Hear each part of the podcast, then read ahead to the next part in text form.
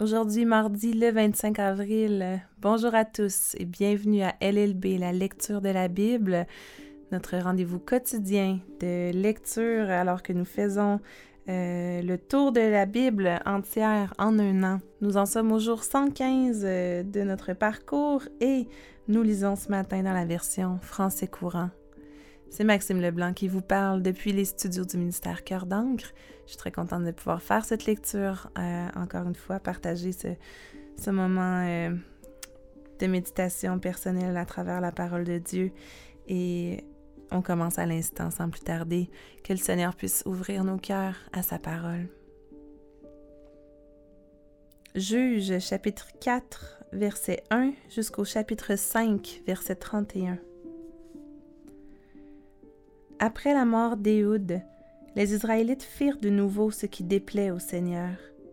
Le Seigneur les livra à Yabin, un roi cananéen qui résidait dans la ville de Hassor. Le chef de son armée était Sisra, qui habitait Arochet Goïm. Yabin possédait neuf cents chars de fer et il opprimait durement les Israélites pendant vingt ans. Alors, ceux-ci appelèrent le Seigneur au secours. À cette époque, Déborah, femme de Lapidote, qui était prophétesse, rendait la justice en Israël. Elle siégeait sous un palmier, appelé ensuite palmier de Déborah, entre Rama et Bethel, dans la région montagneuse d'Éphraïm. C'est là que les Israélites venaient la consulter.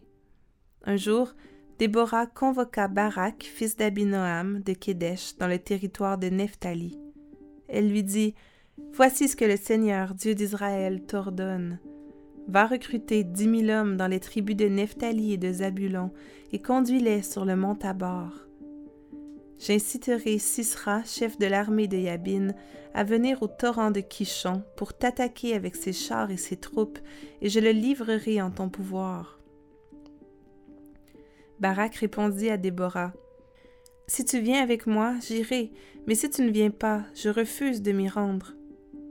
Je t'accompagnerai donc, déclara-t-elle. Cependant, tu ne tireras aucune gloire de cette expédition, car c'est à une femme que le Seigneur livrera Sisra. Déborah se rendit à Kédesh avec Barak. Celui-ci y rassembla les tribus de Nephtali et de Zabulon. Dix mille hommes décidèrent de le suivre, et Déborah elle-même partit avec lui. Près de Kédesh se trouvait Héber le Kénite. Il s'était séparé des autres Kénites descendants de Hobab, le beau-frère de Moïse, et il avait planté sa tente à côté du chêne de Saananim.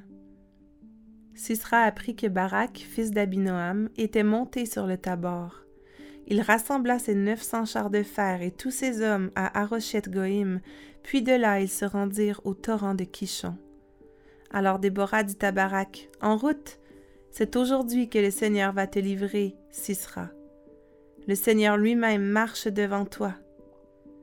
Barak descendit du mont Tabor à la tête de ses dix mille hommes. Il se lança à l'attaque, et le Seigneur mit en déroute devant lui Sisra, tous ses chars et toutes ses troupes. Sisra abandonna son char et s'enfuit à pied. Barak poursuivit les chars et l'armée ennemie jusqu'à Arochet Goïm. Les troupes de Sisra furent massacrées, il n'en resta pas un seul homme. Sisra s'enfuit en courant jusqu'à la tente de Yaël, femme de Héber le Kénite, parce que la paix régnait entre la famille de Héber et le roi Yabin de Hassor. Yaël sortit au devant de Sisra et lui dit Entre ici, mon général, entre chez moi, n'aie pas peur. Il entra dans sa tente et elle le cacha sous une couverture. Il lui dit S'il te plaît, donne-moi un peu d'eau à boire, j'ai soif. Elle ouvrit l'outre contenant du lait et lui donna à boire, puis elle remit la couverture sur lui. Il lui dit encore Reste à l'entrée de la tente, et si on vient te demander Y a-t-il quelqu'un ici? Tu répondras non. Sisra, épuisé de fatigue, s'endormit profondément. Yaël prit alors un marteau et un piquet de la tente et s'approcha doucement de lui. Elle lui transperça la tête avec le piquet qui s'enfonça dans le sol. Sisra en mourut. Là-dessus, Barak, qui était à la poursuite de Sisra, arriva. Yaël sortit au-devant de lui et lui dit Viens, je te ferai voir l'homme que tu cherches. Il entra dans la tente et découvrit Sisra, étendu mort sur le sol, la tête transpercée par le piquet de tente.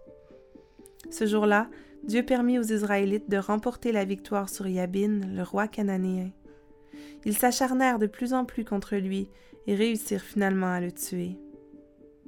Ce jour-là, Déborah et Barak, fils d'Abinoam, chantèrent le cantique que voici. En Israël, chacun est prêt pour la guerre, le peuple s'est offert à combattre. Remerciez le Seigneur, vous les rois, vous les souverains, prêtez une oreille attentive. Je vais chanter pour le Seigneur, je vais célébrer le Seigneur, le Dieu d'Israël. Seigneur, quand tu es venu du pays d'Édom, quand tu es descendu des monts de Séhir, la terre s'est mise à trembler, les nuages ont déversé leur eau, du ciel a ruisselé une pluie abondante, les montagnes ont vacillé devant toi, le Seigneur du Sinaï, le Dieu d'Israël.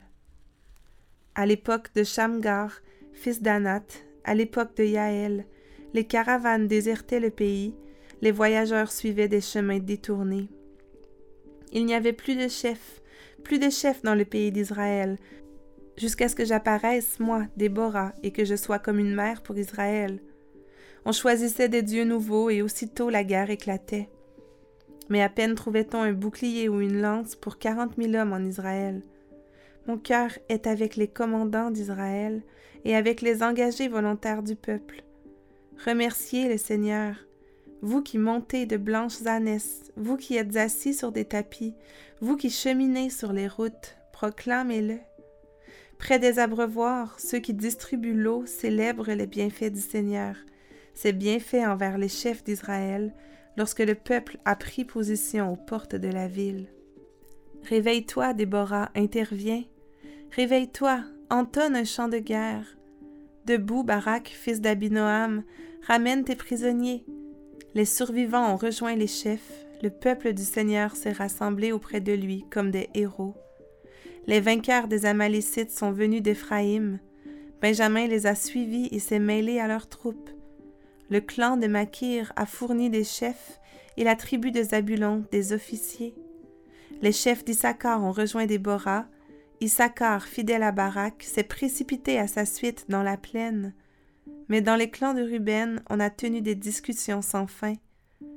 Pourquoi êtes-vous restés près des enclos à écouter les bergers appeler leurs troupeaux? Oui, dans les clans de Ruben, on a tenu des discussions sans fin. Au Galaad, à l'est du Jourdain, les tribus n'ont pas bougé. La tribu de Dan est demeurée à proximité de ses navires, celle d'Asser est restée de même au bord de la mer, près de ses ports. Les gens de Zabulon, eux, tout comme ceux de Nephtali, ont accepté d'affronter la mort sur les champs de bataille. Les rois ennemis, les rois de Canaan, ont lancé une attaque contre Tahanak près des sources de Megiddo, mais ils n'ont obtenu ni butin ni argent. Du haut du ciel, les astres ont pris part à la bataille en suivant leur chemin. Ils ont combattu Sisra. Le torrent qui coule depuis si longtemps, le torrent de Kishon, a balayé les ennemis. Marchons hardiment au combat. Alors les chevaux ont passé au galop, martelant le sol de leurs sabots. Maudissez la ville de Mérose, proclame l'ange du Seigneur. Maudissez-la, maudissez ses habitants, car ils ne sont pas venus à l'aide du Seigneur, ils n'ont pas combattu avec ses vaillants guerriers. Béni soit parmi toutes les femmes Yaël, femme de Hébert le Kénite. Oui, béni soit-elle parmi toutes les femmes qui habitent sous tente. Sisra lui demanda de l'eau, elle lui donna du lait, du lait crémeux dans une coupe magnifique. Puis d'une autre main, elle empoigna un piquet, de l'autre, elle saisit le marteau de l'ouvrier. Elle frappa Sisra, elle lui fendit le crâne, elle lui transperça la tête. Il s'affaisse devant elle, il s'écroule, il reste étendu à ses pieds sur le sol. Il s'affaisse, il s'écroule, il est mort. La mère de Sisra regarde par la fenêtre, à travers le treillis, elle se lamente. Pourquoi son char se fait-il attendre? Pourquoi tarde-t-il à venir? Elle se répète sans cesse la réponse de ses compagnes les plus sages. Les soldats amassent le butin, sûrement. Ils sont en train de le partager. Une jeune fille ou deux pour chaque guerrier des étoffes teintes et brodées pour Sisra, oui, une étoffe à double broderie pour entourer le cou du vainqueur. Que tous tes ennemis, Seigneur, meurent comme est mort Sisera, mais que tes amis soient comme le soleil quand il se lève dans tout son éclat. Et le pays connut le repos que procure la paix pendant quarante ans.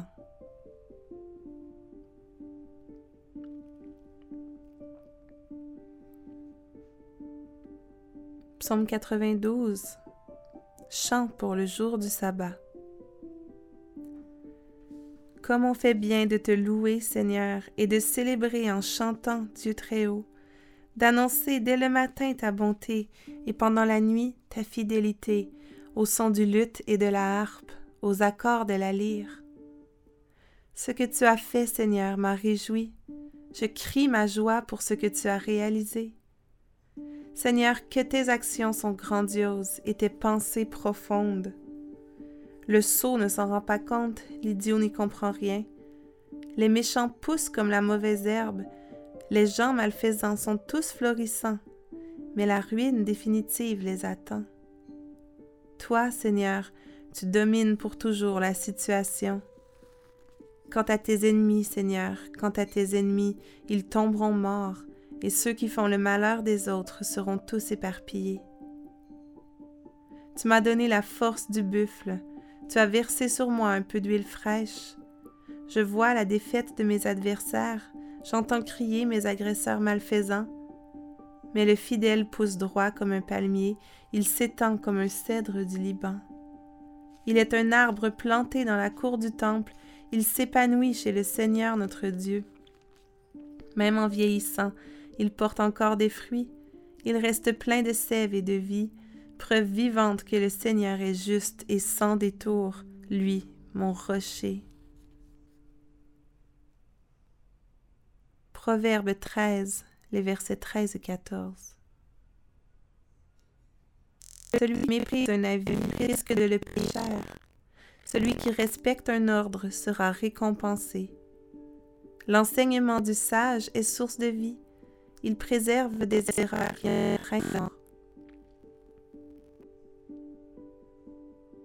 Et nous voilà déjà notre dernier texte en Luc chapitre 6, versets 12 à 36. En ce temps-là, Jésus monta sur une colline pour prier et y passa toute la nuit à prier Dieu. Quand le jour parut, il appela ses disciples et en choisit douze qu'il nomma apôtres Simon, auquel il donna aussi le nom de Pierre, et son frère André, Jacques et Jean, Philippe et Barthélemy, Matthieu et Thomas, Jacques le fils d'Alphée et Simon, dit le nationaliste, Jude le fils de Jacques et Judas Iscariote, celui qui devint un traître. Jésus descendit de la colline avec eux et s'arrêta en un endroit plat où se trouvait un grand nombre de ses disciples. Il y avait aussi là une foule immense, des gens de toute la Judée, de Jérusalem et des villes de la côte, Tyr et Sidon. Ils étaient venus pour l'entendre et se faire guérir de leur maladie. Ceux que tourmentaient des esprits mauvais étaient guéris. Tout le monde cherchait à le toucher parce qu'une force sortait de lui et les guérissait tous. Jésus regarda alors ses disciples et dit, Heureux vous qui êtes pauvres, car le royaume de Dieu est à vous. Heureux vous qui avez faim maintenant, car vous aurez de la nourriture en abondance. Heureux vous qui pleurez maintenant, car vous rirez. Heureux êtes-vous si les hommes vous haïssent, s'ils vous rejettent, vous insultent et disent du mal de vous, parce que vous croyez au Fils de l'homme. Réjouissez-vous quand cela arrivera, et sautez de joie, car une grande récompense vous attend dans le ciel. C'est ainsi en effet que leurs ancêtres maltraitaient les prophètes. Mais malheur à vous qui êtes riches, car vous avez déjà eu votre bonheur. Malheur à vous qui avez tout en abondance maintenant, car vous aurez faim. Malheur à vous qui riez maintenant, car vous serez dans la tristesse et vous pleurerez. Malheur à vous si tous les hommes disent du bien de vous, car c'est ainsi que leurs ancêtres agissaient avec les faux prophètes. Mais je vous le dis, à vous qui m'écoutez, aimez vos ennemis, Faites du bien à ceux qui vous haïssent, bénissez ceux qui vous maudissent et priez pour ceux qui vous maltraitent. Si quelqu'un te frappe sur une joue, présente-lui aussi l'autre. Si quelqu'un te prend ton manteau, laisse-le prendre aussi ta chemise. Donne à quiconque te demande quelque chose, et si quelqu'un te prend ce qui t'appartient, ne le lui réclame pas.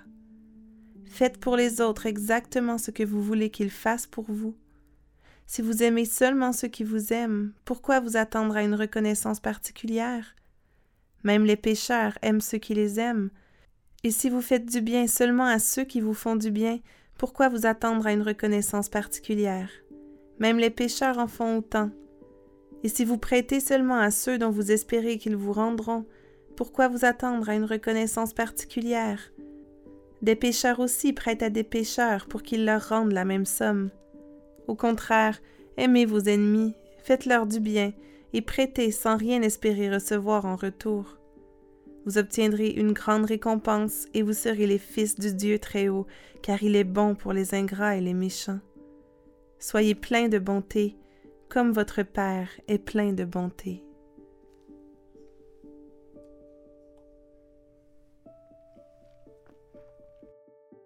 Et nous voulons prier ensemble. Père éternel, toi le Seigneur du Sinaï, le Dieu d'Israël, toi le Seigneur qui est juste et sans détour, toi notre rocher, toi qui domines pour toujours la situation, oui, Seigneur, nous voulons te louer, te célébrer en chantant. Toi, le Dieu très haut, nous voulons annoncer dès le matin ta bonté et annoncer pendant la nuit ta fidélité. Notre Père, toi qui es plein de bonté, nous venons devant toi ce matin et nous voulons te confesser nos péchés. Seigneur, à la suite de cette lecture ce matin, nous voyons à quel point nous sommes pécheurs à quel point nous manquons d'amour pour les autres autour de nous. Seigneur, on veut te confesser notre manque d'amour, notre facilité à aimer ceux qui nous aiment, mais notre difficulté à aimer ceux qui nous haïssent ou qui disent du mal de nous, ceux qui nous blessent, qui nous offensent. Pardonne-nous, Père éternel. Oui, merci mon Dieu parce que tu nous donnes la vie, parce que tu nous rachètes et que tu nous pardonnes, parce que tu nous donnes deuxième chance par-dessus deuxième chance. Merci Seigneur pour ta bonté, pour ta bonté envers nous, pour ton pardon. Et on veut te prier, mon Dieu, ce matin que tu puisses changer nos cœurs, afin qu'on puisse aimer nos ennemis, qu'on ait envie de faire du bien à ceux qui nous haïssent, qu'on veuille bénir ceux qui nous maudissent, qu'on veuille prier, Seigneur, pour ceux qui nous maltraitent. Oui, qu'on puisse aimer nos ennemis, leur faire du bien, prêter sans rien espérer en retour. Toi qui es si bon, Seigneur éternel, que nous puissions vraiment euh, te ressembler de plus en plus. Oui, merci mon Dieu parce que tu nous donnes la vie, parce que tu nous rachètes et que tu nous pardonnes, parce que tu nous donnes deuxième chance par-dessus deuxième chance. Merci Seigneur pour ta bonté, pour ta bonté envers nous, pour ton pardon. Et on veut te prier, mon Dieu, ce matin que tu puisses changer nos cœurs, afin qu'on puisse aimer nos ennemis, qu'on ait envie de faire du bien à ceux qui nous haïssent, qu'on veuille bénir ceux qui nous maudissent, qu'on veuille prier, Seigneur, pour ceux qui nous maltraitent. Oui, qu'on puisse aimer nos ennemis, leur faire du bien, prêter sans rien espérer en retour. Toi qui es si bon, Seigneur éternel, que nous puissions vraiment euh, te ressembler de plus en plus. Oui, Seigneur, que nous puissions être transformés de gloire en gloire. C'est notre prière ce matin, que tu puisses être glorifié, Seigneur, par nos paroles et par nos gestes et par l'amour qu'on porte envers notre prochain. C'est dans le nom précieux de Jésus qu'on te prie ensemble aujourd'hui. Amen.